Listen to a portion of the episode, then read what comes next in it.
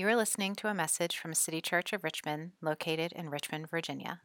We are a broken people, loved by God, continually restored by Christ, and sent out to worship God, serve our city, and work for its renewal. To learn more about City Church and to find out how to get connected to our community, visit our website at citychurchrva.com. That's C I T Y C H U R C H R V A.com.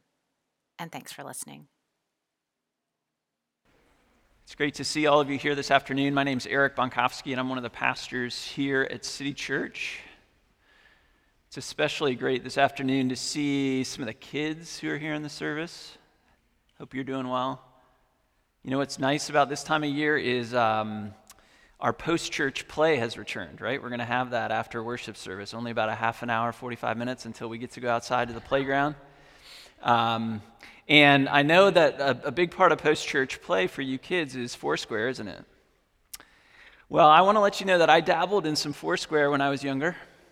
Um, it's been a while, but I feel like I was pretty good at Foursquare.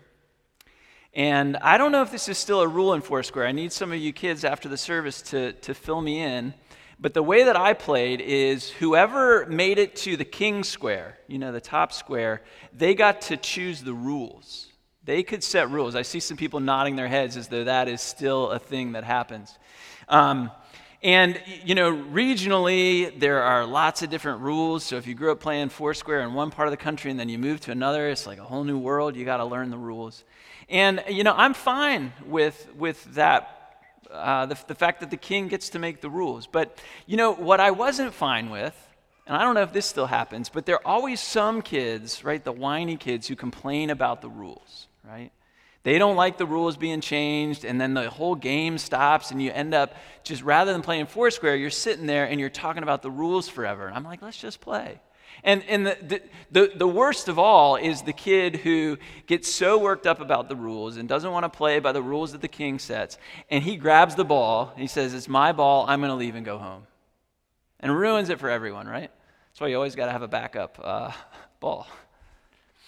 So I was thinking about this this week, and here's why because it, it's something that doesn't just happen in Foursquare.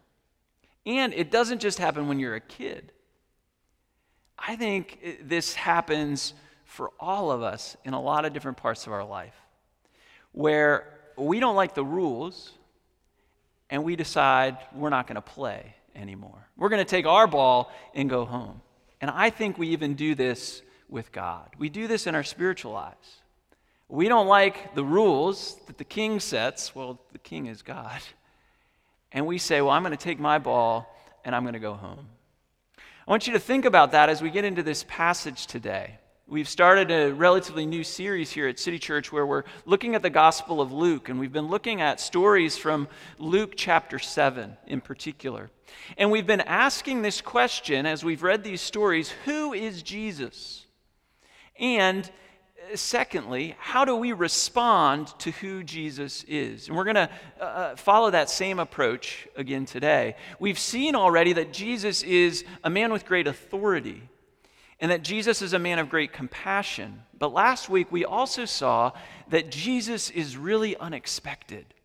In today's passage, um, unfolds the way that Jesus is unexpected in some different ways. So let's take a look and read here in Luke chapter 7.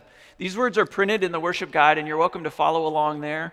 Or if you brought a Bible, I encourage you to open your Bible and read uh, as I read these words aloud. I'm going to read verses 28 through 35. Here's what it says.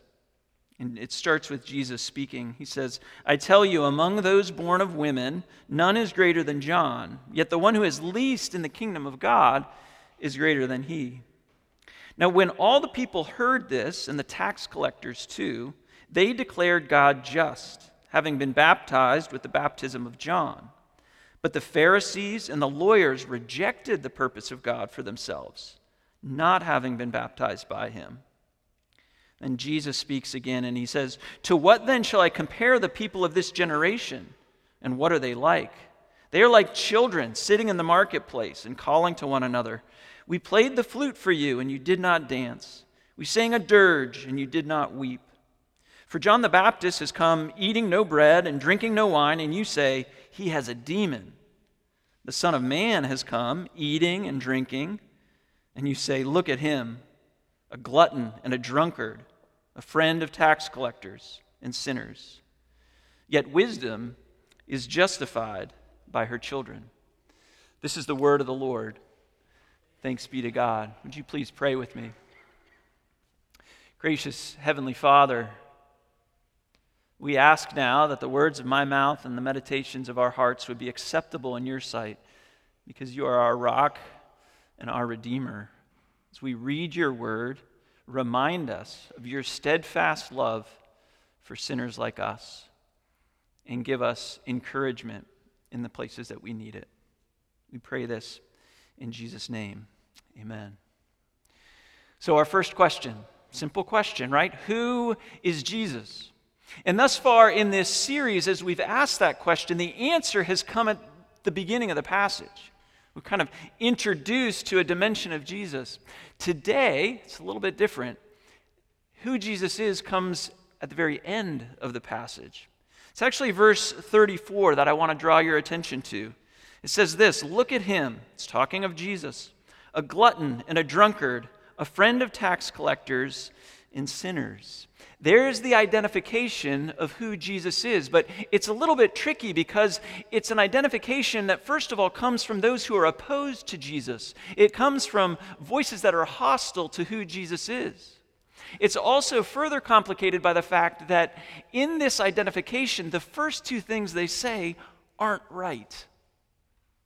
They say, a glutton and a drunkard. Jesus was neither a glutton nor a drunkard. But then it says, a friend of tax collectors and sinners. And they're absolutely right. That's, the, that's who Jesus is. That's what Luke wants us to understand about who Jesus is in this passage that Jesus is a friend to tax collectors and sinners.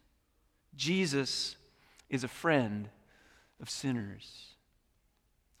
I don't know, about eight or nine years ago here at City Church, we were uh, throwing a, a little get together for our small group leaders. We wanted to thank them for the year of leading small groups.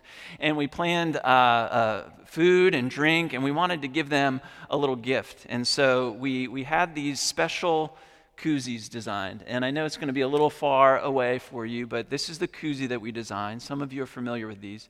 There's a, a picture of kind of smiling Jesus with long hair on there and it says City Church of Richmond, and underneath it, drinking with sinners since 2006. And um, the response to these koozies was a little bit mixed, I'll be honest. Uh, and just leaving aside the blatant um, disregard for the second commandment, um, th- th- people were upset because of the, some people were upset because of the message of drinking with sinners. And I always think of this passage because that is essentially a paraphrase of what we have here in Luke 7 that Jesus was a friend of tax collectors and sinners. The problem, the accusation that he was that he was eating and drinking with sinners. And so when we say City Church is drinking with sinners, we're doing what our Savior did before us. I think what all of that reveals is that this fundamental identification of who Jesus is, a friend of sinners, spooks us a little bit. We get spooked by God's grace, how good it is, how wide it is, who it is for. I know this is true for me. I totally understand this. There's certain books, there's certain authors that I read, and they talk so much about God's free grace. They talk so much about how Jesus cares for sinful people. And there's this little voice in the back of my head that says, wait a second, is that right? Does his love really go that far? Do his arms really stretch wide open for that type of sinner? And friends, the answer is always yes. And so I have to keep reading those books. I have a few books like that that I know kind of needle me in just the way that I need to be needled around grace. And I pull them off my shelf every now and then to remind myself of how great God's love is for us. One of those authors is a guy named Paul Zahl. And I put a quote from him at the top of the worship guide. It says this God has a heart, his one way love for sinners. And then he says, This is the problem with Christianity. This piece of logical and ethical incongruity and inappropriateness is the problem with Christianity. It is also the New Testament's account of grace. I know I have a problem with it. It goes against all of, uh, all of the ways that I want everything to be fair, all of the ways that I want the good things in life to be earned. But it's the message of grace grace to sinners, that Jesus is a friend of sinners. You know, the, the problem at the end of the day is that I just don't trust grace. I want to trust rules. I want to trust uh, behavior modification. I want to control other people. I don't want them to be won by grace.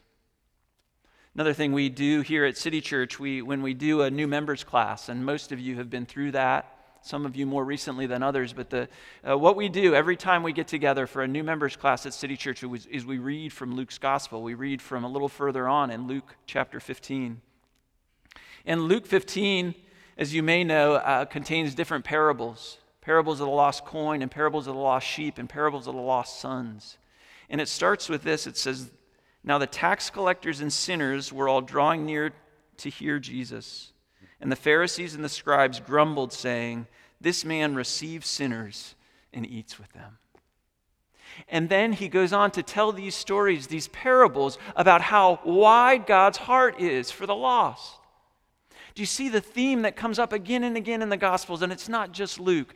Jesus is a friend for sinners. We have to keep coming back to that fact. Because what the church does really well is it takes younger brothers and it turns them into older brothers. It takes sinners and saves them by grace and then makes them into Pharisees who look down their noses on other people. Friends, we have to remember that we are still sinners and Jesus is our friend. It's not just that we were sinners, it's that we are sinners. And every day we are dependent on the wide grace of Jesus coming to us. And the moment that we move on from that, the moment that we forget that, grace starts leaking out of our lives. It starts leaking out of our churches. Jesus is a friend for sinners. It's, it's, it's the most basic fact about Jesus. We read it in our assurance of pardon. Rebecca read it for us. Romans 5 8. While we were still sinners, Christ died for us. Christ died for you when you were a sinner. Why? Because he is a friend of sinners. It's a simple point, really but it's scandalous, it's incongruous, it's inappropriate, as Paul Zahl says. Jesus is a friend of sinners. Last week I talked a little bit about the scandal of the cross, this word scandalon, stumbling block. And, and this is the real scandal. This is the stumbling block of Christianity. Not just that Jesus died on a cross, but that he died specifically for people who didn't deserve it for sinners. Sinners like you and me. And it will continue to be a scandal to you. It will be a stumbling block. You'll hate this fact about Jesus as long as you don't see yourself as a sinner. We have to see ourselves as sinners in order to be recipients of God's grace so that we can rejoice that Jesus is a friend of sinners. That's who Jesus is. Well, what is the response to who Jesus is? That's the, the second question that we've been asking throughout this sermon series. What is our response to the fact that Jesus is a friend to sinners? Well, this passage presents a split response. We see two options. The first one comes in verse 29. And here's what it says When all the people heard this, and the tax collectors too, they declared God just, having been baptized with the baptism of John. Now, this phrase, they declared God just, is kind of a funny phrase to our ears because we think of God as being the one who does the justifying, right? So they declared God just. What, what, are, they, what are we saying with that? Essentially, what it means is that they receive God's purpose. They're accepting, they're recognizing that God is right. We could put it this way they're understanding that God makes the rules, He's the king. He sets the rules. And uh, the, the key to this, the key to understanding why some of the people get this, that they declare God just, is the second part of the verse, where it says, having been baptized with the baptism of John. Well, what does that mean? Why would Luke include that? Well, the baptism of John was a baptism of repentance, it was a baptism that recognized that they were sinners in need of cleansing. You see, that's what made these people receptive to the rules that God was laying down for the kingdom. They knew they were sinners in need of saving. And so they were willing to play by the rules that said that Jesus is a friend of sinners. What's the other response? Well, it comes in just the next verse, verse 30. But, right? So there's one response of all the people who declared God just, and then this strong word of contrast. But the Pharisees, and the lawyers rejected the purpose of God for themselves, not having been baptized by him.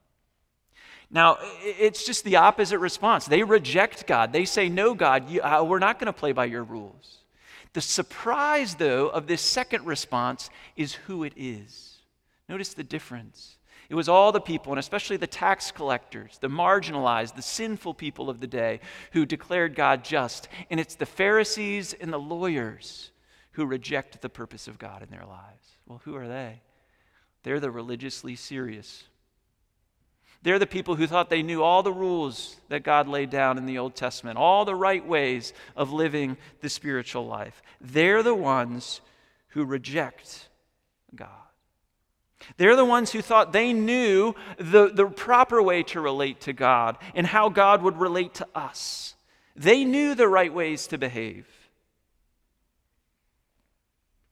But again and again in the Gospels, it is the religiously serious, it is the ones who think they know all the right things about God who miss Jesus. Uh, there's a warning in that for you and me. Because in today's day and age, the religiously serious are the people who fill churches and think, well, we, we have this God figured out. We know he, who he should be friends with and who he shouldn't be friends with. There are lots of examples of this. You can probably think of some in, in your own life, your own experience. Uh, one that came to mind for me was there was a, a church that, uh, you know, they, they started out with great intentions. They wanted to be a church where that would reach uh, adolescents, teenagers, that they would come and uh, be able to hear about Jesus at their church. And they had this um, basketball court. And they said, Oh, this will be perfect. We'll, we'll let kids come in. But, you know, teenagers came in and used their basketball court and they uh, ripped the net down and they damaged the rim. And so the church put a big sign on the door and said, You can't use it except if it's approved. And they put a lock on the door and say, Don't go in there because you're doing too much damage to our court. You see, uh, they, they doubled down on these rules because they didn't really believe that sinners could be around. Another example of this, uh, you know, I, I, grew up going to Young Life Camp a lot, and I actually don't know if this is tr- still true of Young Life Camp, but when I started going to Young Life Camp, there was a part of the camp that was called the Smoker's Pit. And it was a place where people could go and smoke. But there were so many Christians at the Young Life Camp who said, oh, we can't have a smoker's pit. We should get rid of that. Well, if Jesus is a friend of sinners, Jesus is going to be a friend of smokers. You see, it's these subtle ways that we put additional rules on top of God. Jesus is a friend of sinners. Now, the options of response to Jesus being a friend of sinners is further developed in this passage in the second half, right? We see it first played out in verses 29 and 30, but then Jesus uses uh, kind of this adage. He uses a saying to further explain it, develop it for us. It says in verse 31 To what then shall I compare the people of this generation? Jesus is essentially uh, going through his mind and saying, Well, how shall I compare kids these days? What, are, what is this generation like? Who are these people like? And then he gives this answer and he says, They are like children. Now, this is loaded, right? Jesus is saying, This generation is childish. This generation, they're like whiny brats. This isn't a, a form of flattery. He's not buttering them up. He's going right after them, saying, You're childish if you think this way. If you reject the purpose of God, if you reject the fact that Jesus is a friend of sinners, you're like a child. You're totally missing it. You're like the child that takes his ball and leaves the four square court and goes home. And then he uh, shares in verse 32 kind of this enigmatic saying. It's hard to understand, right? He says, We played the flute for you, you did not dance. We sang a dirge, and you did not weep. This week in the City Church office, you know, we had shared this passage with Eric Genvy, who's leading the music team, and he said, Oh, it sounds a lot like a Presbyterian response to worship. we played a happy song, you didn't like that. We played a sad song, you didn't like that. It kind of underscores the fact that Adam has the hardest job in all of City Church. Because every Monday morning we walk in and we talk about the worship service before, and the rest of the staff just complains about the songs, right? Right? It, it, it's, it's a classic um, kind of you're damned if you do and damned if you don't type situation. And what Jesus does after he shares this adage is he explains it by referencing John the Baptist in Jesus himself. Uh, he says, John the Baptist has come eating no bread and drinking no wine. So, John the Baptist was known as this ascetic. He followed this spiritually rigorous life. And people looked at him and they said, Weirdo, right? He's a little too serious about religion. He's a little too fanatical about what he eats or doesn't eat, what he drinks or doesn't drink. See, he's just too serious about it. And then Jesus comes along, right? The one who is, we're told in the passage before, is greater than John the Baptist. People take a look at Jesus and he's out there having meals with people, he's drinking. And they say, oh, he's a lush. He's a glutton and he's a drunkard. He's not serious enough about religion. Right? If, if, G, if John and Jesus had Spotify playlists, let's just say for a hypothetical, right? John's is like a breakup Spotify playlist, right? And Jesus is, is a party playlist. And the people are saying, both of them stink. Why don't they listen to some good music? That's the point of what Jesus is getting at here. Damned if you do, damned if you don't. And, and to uh, kind of the climax of the whole thing comes in verse 34, right? Look at him. And you can see the people, the Pharisees, just shaking their heads and wagging their fingers at Jesus. Look at him. He's got it all wrong because he is the coming one who comes in an unexpected way the one who comes with authority, the one who comes with compassion, but the one who is not playing by the rules that the Pharisees had defined for themselves and for everyone else. They're saying, well, John's wrong and Jesus is wrong. And it all boils down to this if John is wrong and Jesus is wrong, it leaves one thing we're not wrong. We're right. And at its core, that's what Jesus is going after here. That's what he's addressing. Our thought, deeply embedded in our hearts and minds, that we know the right way. And the right way for God to operate is not to be a friend of sinners. You see, the, the fundamental problem with Jesus being a friend of sinners is that in order for Jesus to be your friend, you have to be a sinner. And we will go through so much to avoid saying that. That's why the confession of sin every Sunday in our worship service is so hard, right? It sticks out, gets under your skin, it's an irritant. You mean again this week, I have to announce that I'm a sinner? Yeah, absolutely. So, really, what I've been talking about is largely this uh, wrong response to Jesus. Most of this passage is kind of an unfolding of, of how we respond wrongly to the fact that Jesus is a friend of sinners. Well, what's the right response? the very end of the passage, we get another glimpse into what the right response is. It's verse 35, and it says, Yet wisdom is justified by all her children. Again, this is kind of a strange phrase. What does that mean? Well, I think the way we understand what it means is by looking back at verse 29, where we started. Because there it says, When all the people heard this, and the tax collectors too, they declared God just. There's that same word, just, right? Wisdom is justified by her children.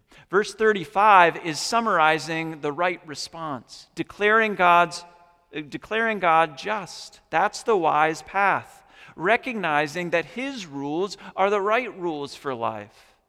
Receiving the fact that Jesus is a friend of sinners, that we don't manage our relationship to God, that our relationship to God is given as a gift based on Jesus' care for sinners.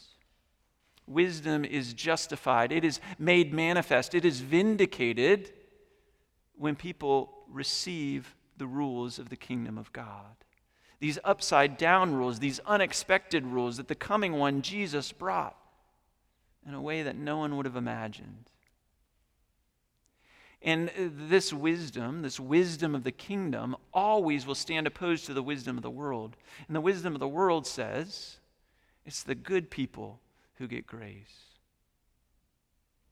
The wisdom of the kingdom says that Jesus is a friend of sinners. That Jesus came not to call the righteous, but to call sinners to repentance. And then this truth, the wisdom of this way of life, the wisdom of the kingdom of God, is vindicated by lives that are transformed by grace. Not lives that are cleaned up by self effort, by trying to keep all the rules, by doing all the works, but receiving grace, this gift that comes from God and God alone. Transformed lives. So when you and I admit that we're sinners and begin to live lives out of grace, not of, out of our own strength and out of our own works, we begin to vindicate, we begin to prove, we begin to manifest the wisdom of the kingdom way. So, that's my encouragement to you today and every day. Play by the rules of the kingdom. When, when this message of grace seems too good to be true, too hard to accept, don't grab your ball and leave the four square court and go home. No. Rather, acknowledge that the King of heaven is right in his grace and live out of that grace. Begin to name yourself truly as a sinner. And I don't mean just the, the, the, curated, acceptable sins that we confess in our little small groups, right? You can be a real sinner because Jesus is a friend to real sinners. The deep, hard, dark stuff that you never thought you would tell anyone, it does not disqualify you from Jesus' love. whether it happened in the past or it happened last night. Jesus is a friend to sinners. And then, as you receive that and as you continue to receive that, go and live these rules of the kingdom with others. Go and eat and drink with other real sinners. Throw parties for other real sinners. Hand them real beers with or without koozies, That is a sign that you have been transformed by grace. that you believe that this is true for you and for them.